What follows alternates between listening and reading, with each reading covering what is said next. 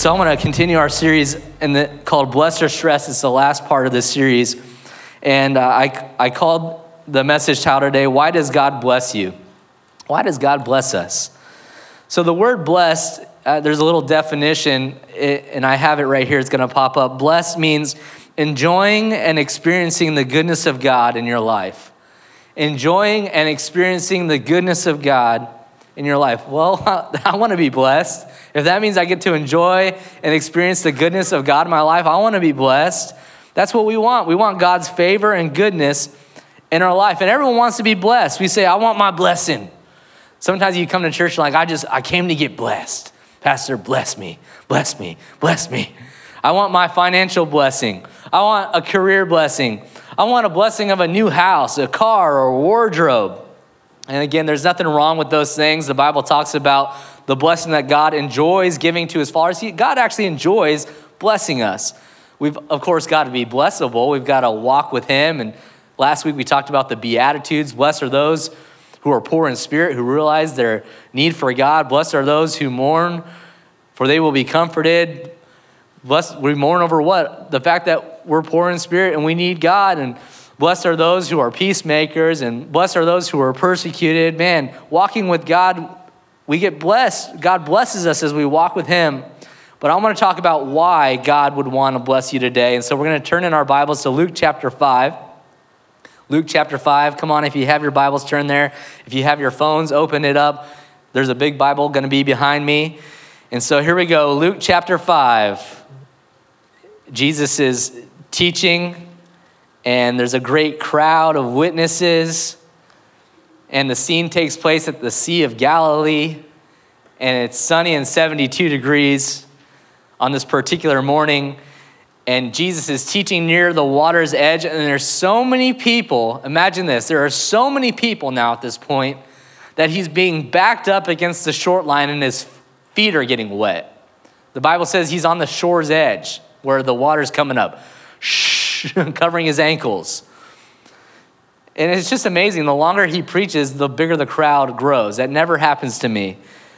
But it happens to him because he's the greatest teacher to ever live. And so here we are, Luke chapter 5, verses 2 and 3. Here it is. Let's read it together. He says, He saw, Jesus saw at the, at the water's edge two boats left there by the fishermen who were washing their nets because they had just finished fishing. He got into one of the boats, the one belonging to Simon, who is also Peter, so Simon Peter, and asked him to put out a little from the shore. Then he sat down in the boat and taught the people from the boat. That's pretty cool. So he turns to Simon. He sees boat. He's like, hey, Simon, can I borrow your boat? Push it out a little bit. I'm going to preach from here today. That's pretty, pretty awesome.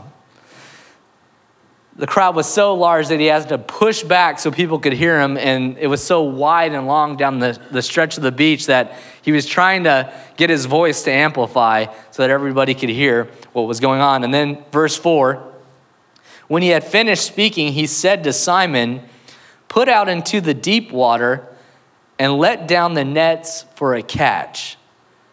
Notice Jesus starts with a generic message to the multitudes, and now he's turning to just an individual.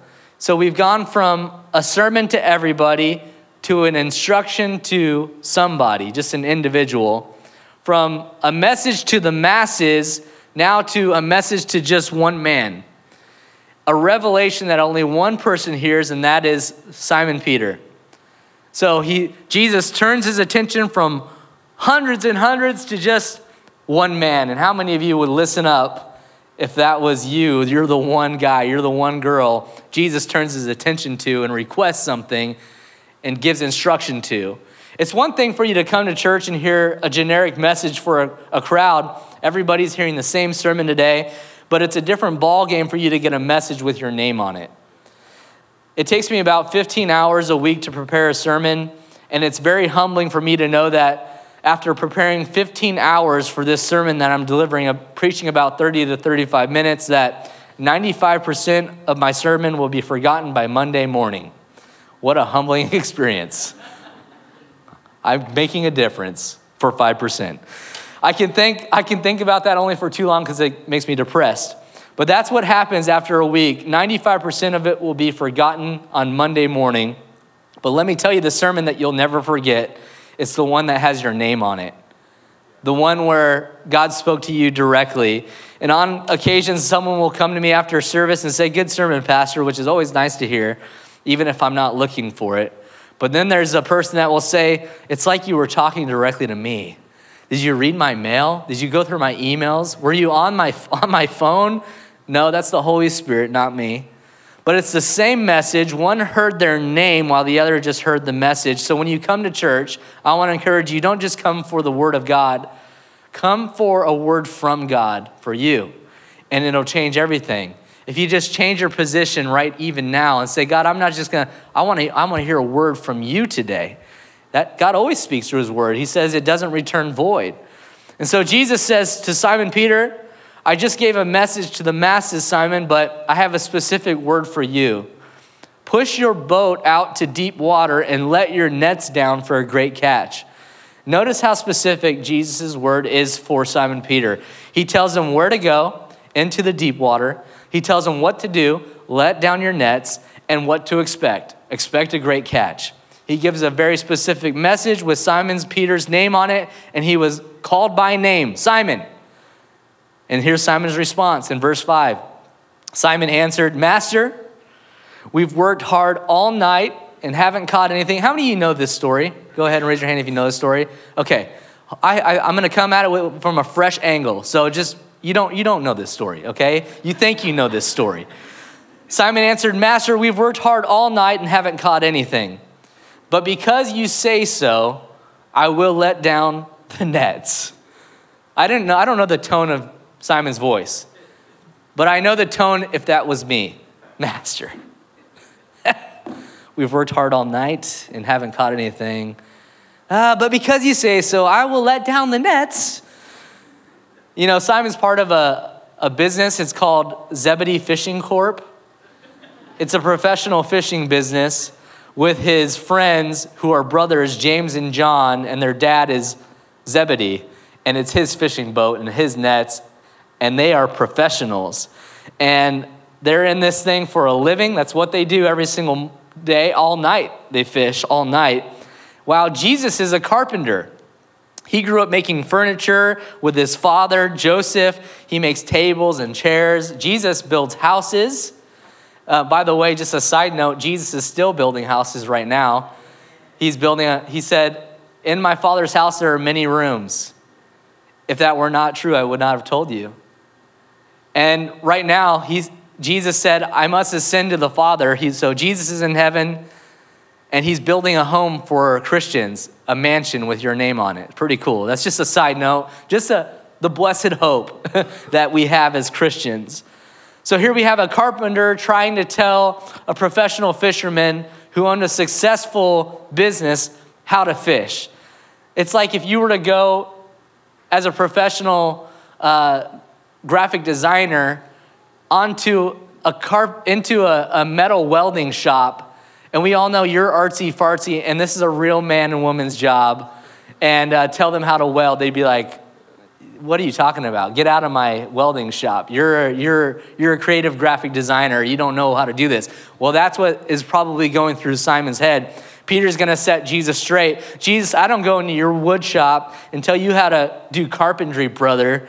So let me explain to you how we pros fish on the Sea of Galilee. On the Sea of Galilee, you fish at night, not during the day. And furthermore, if you want to catch a lot of fish, you don't go out into the deep water. You stay in the shallows because that's where the schools of fish gather together and they come closer to the shore. So, Jesus, you've got it almost exactly backwards and opposite, bless your heart. Master, we fished all night and caught nothing. It's a bust. And you know, there are two ways you can tell a blessing from God is on the horizon. When God allows all of your efforts to be unsuccessful, let me tell you, you're in a good spot for God to begin to bless your life. Verse 5 Simon Peter responds, Master, we worked hard all night and caught nothing. You've worked where you're supposed to work when you're supposed to work and how you're supposed to work. And all you have to show for your hard work is empty nets.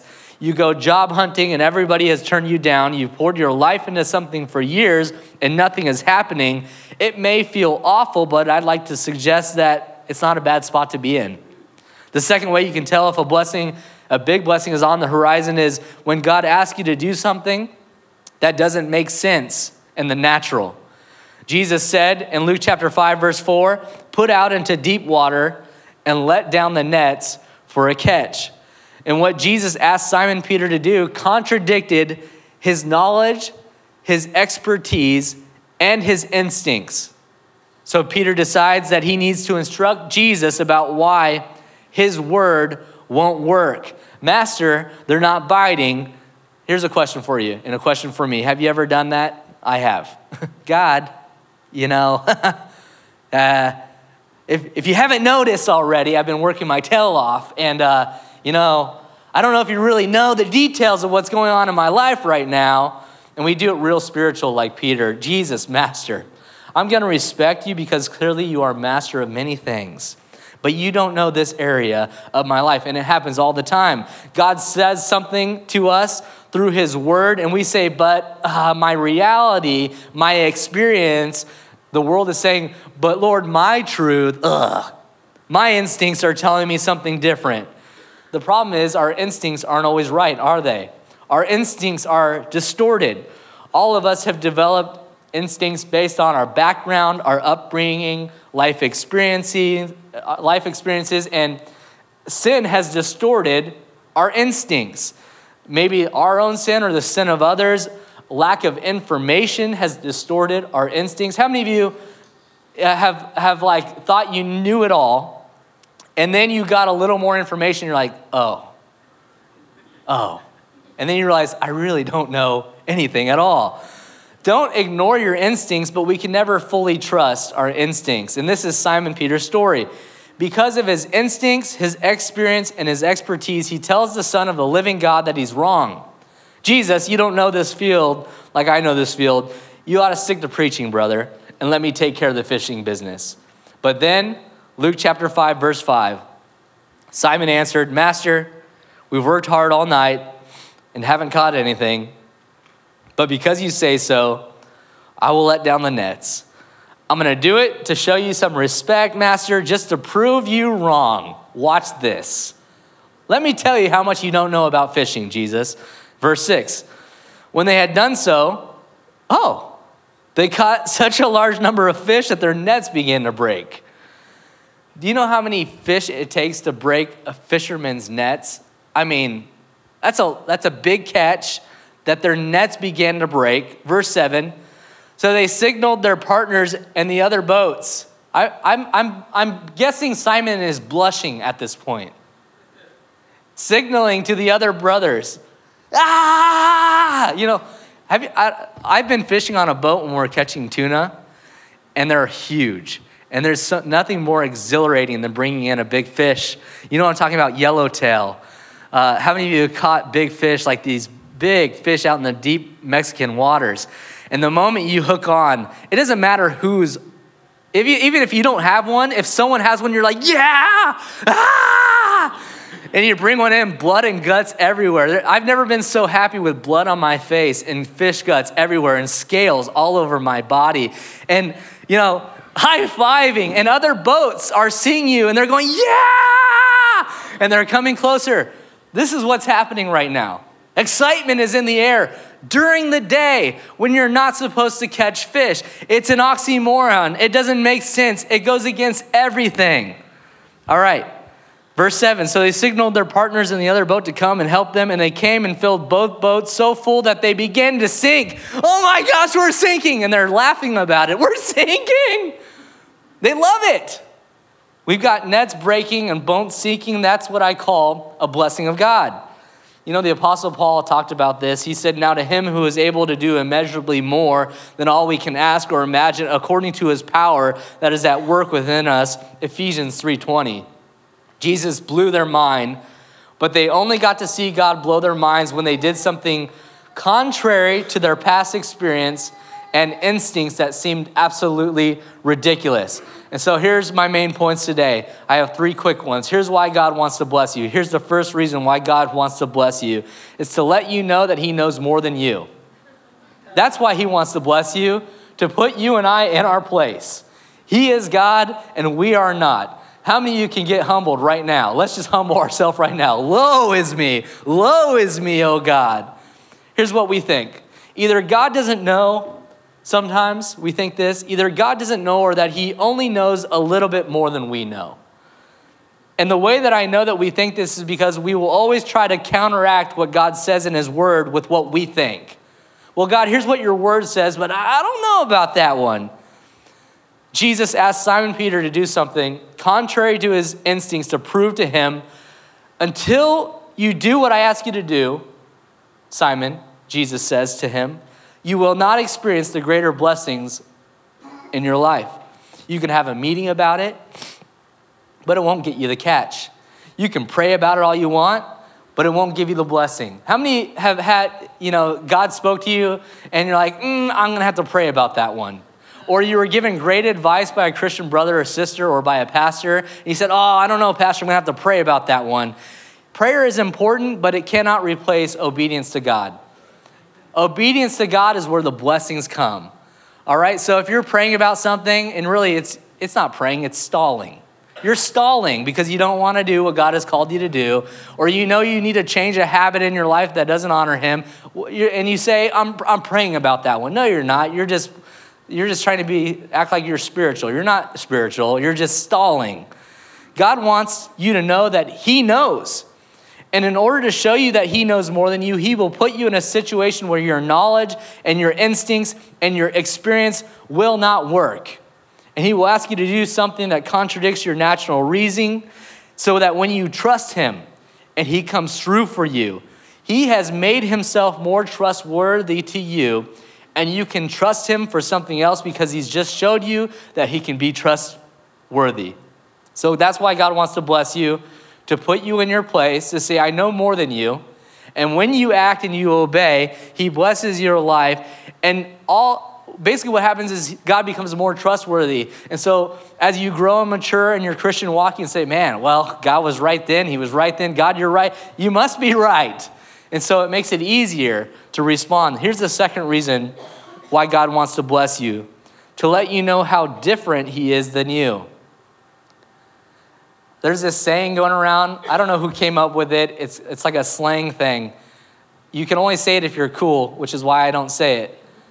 But people are like, oh, he different. He different. You know what I'm talking about, right? Okay like in sports and stuff like that, like when someone's just a freak of nature or she's a freak of nature, is oh, she different. I can't do it because you're laughing at me, I know. But when I hear people say that, I'm like, oh, like there's something different about them. Like they're above the rest. There's, okay, I know I'm being silly. But the second reason why God wants to bless you is to let you know how different He is than you. Luke 5, verse 8, let's go back to the story. When Simon Peter saw this, the nets being filled in broad daylight, the boat sinking, everyone's freaking out with joy, blood and guts everywhere. When Simon Peter saw this, he fell at Jesus' knees and said, Go away from me, Lord. I am a sinful man. The revelation on his face, awe and wonder. For he and all his companions were astonished at the catch of fish they had taken. And so were James and John, the sons of Zebedee, Simon's partners. What made Simon Peter say, Go away from me, for I am a sinful man? The size of the catch so blew his mind that he was overwhelmed with amazement, realizing whose presence he was in. Has God ever blown you away to the point where you're like, Woe is me. Go away from me, God. Oh, what a wretched, sinful man. Oh, my, I can't believe I didn't trust you.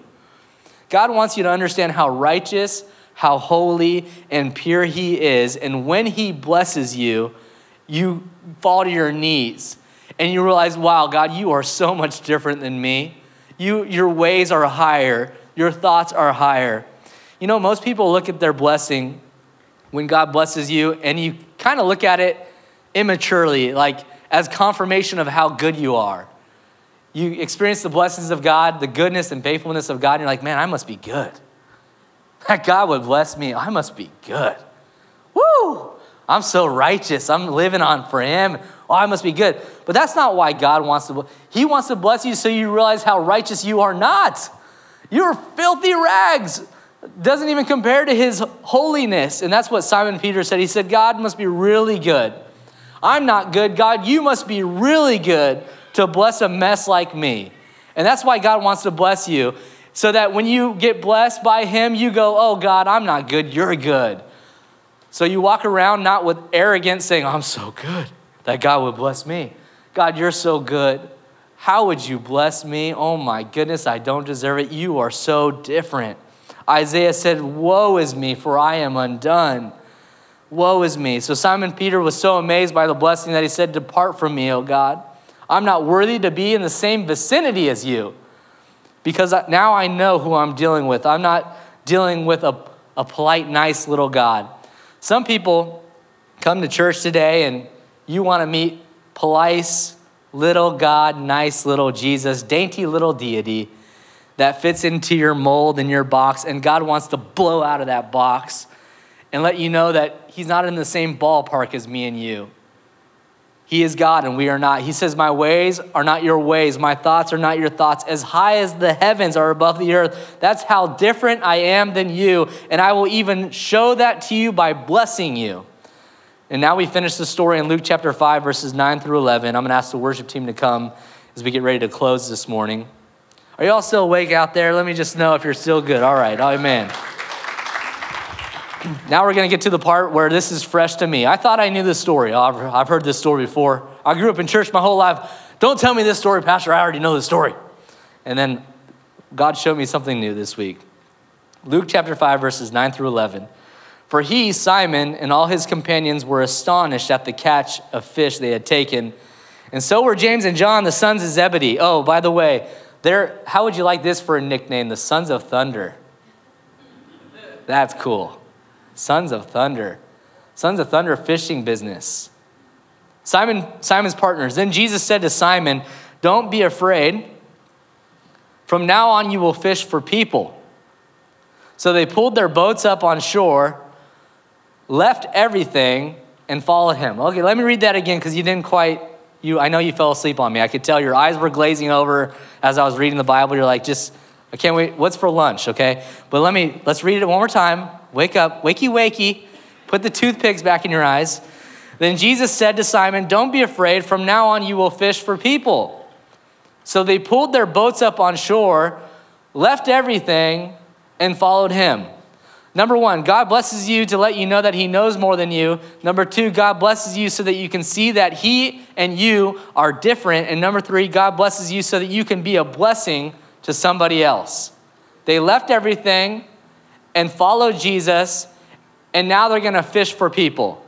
Jesus says to Simon Peter and the Zebedee Fishing Corporation, Andrew, James, and John, the sons of thunder, I'm to make you a spiritual blessing to others, fishers of men. I know you know fishing, you know how to fish. You do this for a living. Now I'm to take your talent and you're to fish for people. And they were there was a, a, a, a transfer of blessing where God had blessed them and now they're going to transfer the blessing to other people. If there is no transfer of the blessing, then you've just become a reservoir instead of a funnel. And we are to be, God blesses us to be a blessing. You know, God told Abraham back in the Old Testament, I'm going to bless you so that through you all the nations of the earth will be blessed. Abraham, Abraham, here's why I'm blessing you. So that through you all the nations of the earth will be blessed. And the same thing is true for you and I. Matt, I'm to bless your life. Why, God? Because I'm so good? No, you're awful. But I love you. And I'm to bless your life as you walk with me so that you will know that I am God and you are not, and you give me all the honor and glory, and so that you don't become a reservoir but a funnel. I'm to bless you to be a blessing. And Jesus said to Simon Peter, From now on, you'll be catching men, fishers of men. And this is cool. Jesus says, Peter, I'm going to use your occupation because you know how to catch stuff. That is true. And I'm going to use what you did with fish to catch people. And now Luke chapter 5 verse 11 is amazing. So they pulled their boats up on shore, left everything, and followed him. Okay, now this is the part that gets me stumped. I'm thinking to myself, because I have fleshly desires, I'm a carnal man. I have the Holy Spirit living in me, I'm a Christian, I love God, but there's still some carnality in me, and it's in you. And I'm thinking, all those fish in the nets, what did they do with all the fish? If I'm Simon, I'm cashing in first, and then I'll follow you, Lord. Well, hold on. This is a huge, their nets were breaking. I'd go to the fish market, I would cash in, get my, pad my wallets, get my bundle good so I'm secure, and then I'm gonna follow Jesus. That's what I would do. And I bet you would too. I'm gonna cash in first and be like, Jesus, hold on one sec, I'll be right back. Let me just take this blessing that you just gave me. Uh, uh, or, or, or I'd be like, oh my goodness, Jesus. Oh, Jesus. It'd be like the first time someone said, Jesus Christ, Jesus Christ. We could do some great things together. If you would just come on board, I'll, I'll make you a part of the team. You won't have to do anything, God. Just tell us where the fish are. Don't even lift a finger. Just, just tell us where the fish are, and we'll give you 50% of the proceeds.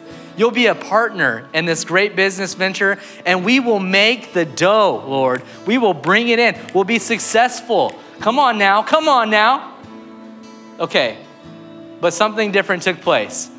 The Bible tells us that they brought the boats ashore, and I guess they just let the fish go.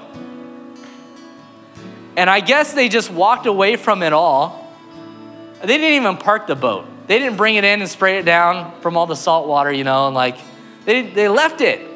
And their father, Zebedee, was cool with it. Yeah, boys, go ahead. Follow Jesus.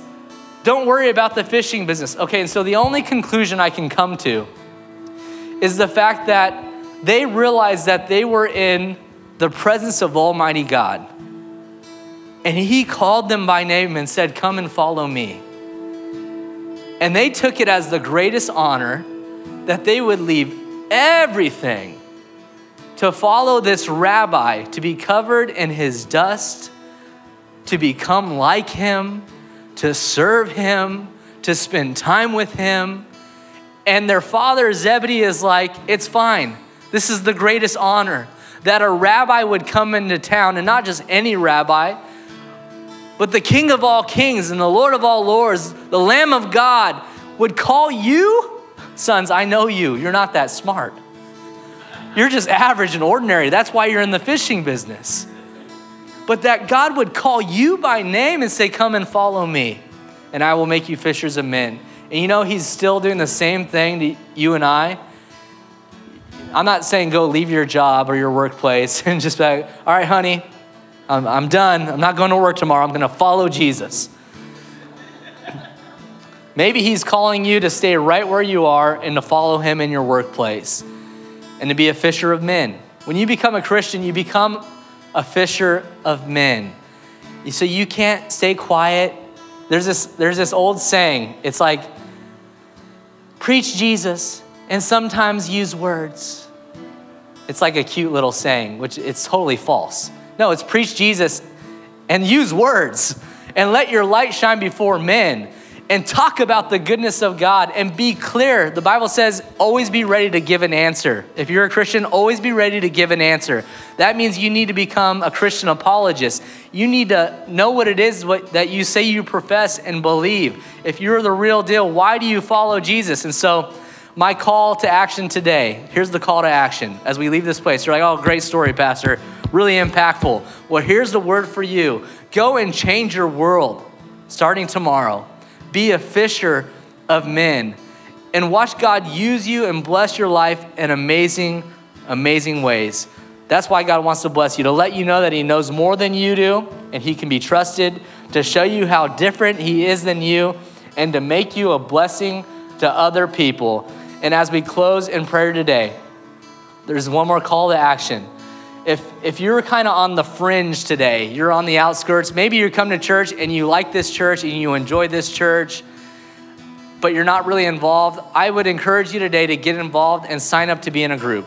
Please, I'm begging you. It'll change your life. The moment you get into a group, You'll go from isolation into community and you'll build relationships and people will know your name and something will change in you. Something's gonna click and you're gonna, there's gonna be a fulfillment that comes and being in relationship with God's people.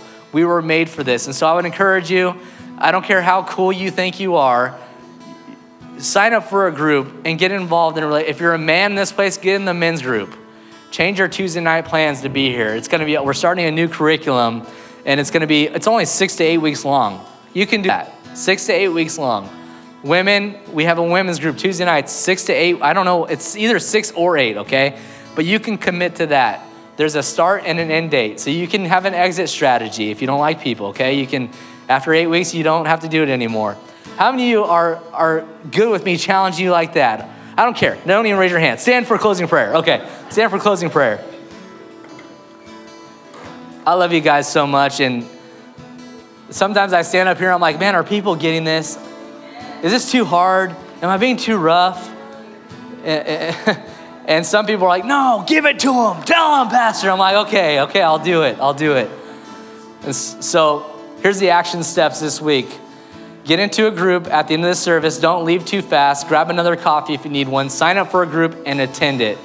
Someone's going to be in contact with you to give you all the details. If you have gifts and talents, we sure could use them here at the church because we need to start a third service. Um, this service is pretty full, and then the second service is full at 11 a.m. too. And if you're here and you're able and willing, we could really use your help to launch a third service at Easter time, probably around the 12:30 hour. And we're believing God that he that more people are going to fill this place too. So it's amazing. I love you guys. Thank you so much. Let's pray this morning. Thank you, Heavenly Father, for this beautiful day in your house. Thank you for people who are obedient to you, that really want to grow and that really want to follow and trust you with all, with all their heart. I want to pray a prayer for those that are here today that don't yet know you, Jesus, and would like to start a relationship with you. And it's not a cute little prayer, it's a prayer of repentance that says, I'm a sinner and I realize that I am far from God unless I repent and receive the forgiveness that can only come from Jesus. And if you're here today and you like the hope of heaven and you realize that you are lost without God and you don't know where you stand with Him, today's the day to be reconciled with Him. And here's how the prayer goes. If you're here today, I want to pray with you. Just say, Lord Jesus, come into my heart. Forgive me of my sin. You died on the cross for me. That's why you died, for my sin. And I repent right now and ask you to forgive me and cleanse me. And the Bible says that if we confess with our mouth that Jesus Christ is Lord and believe in our heart that God raised him from the dead, that we would be saved. And so right now, we're being saved. And now we're going to be sanctified through the power of your Holy Spirit. So we invite you, Holy Spirit, to come into our lives and to have your way completely. That means that regardless of what we think it doesn't matter what we think anymore. God, what do you want to do in my life? Change me from the inside out. I give you full permission and full access. That's what it means to make you Lord. So from this moment forward, Jesus, I pray that you would be my Savior, but also that you would be my Lord right now. And I want to follow you and walk with you all the days of my life. I want to be a fisher of men now. In Jesus' name. And all God's people say a good amen, amen, amen. Amen. God bless you, church. Have a great rest of your day. God bless you. We'll see you next Sunday.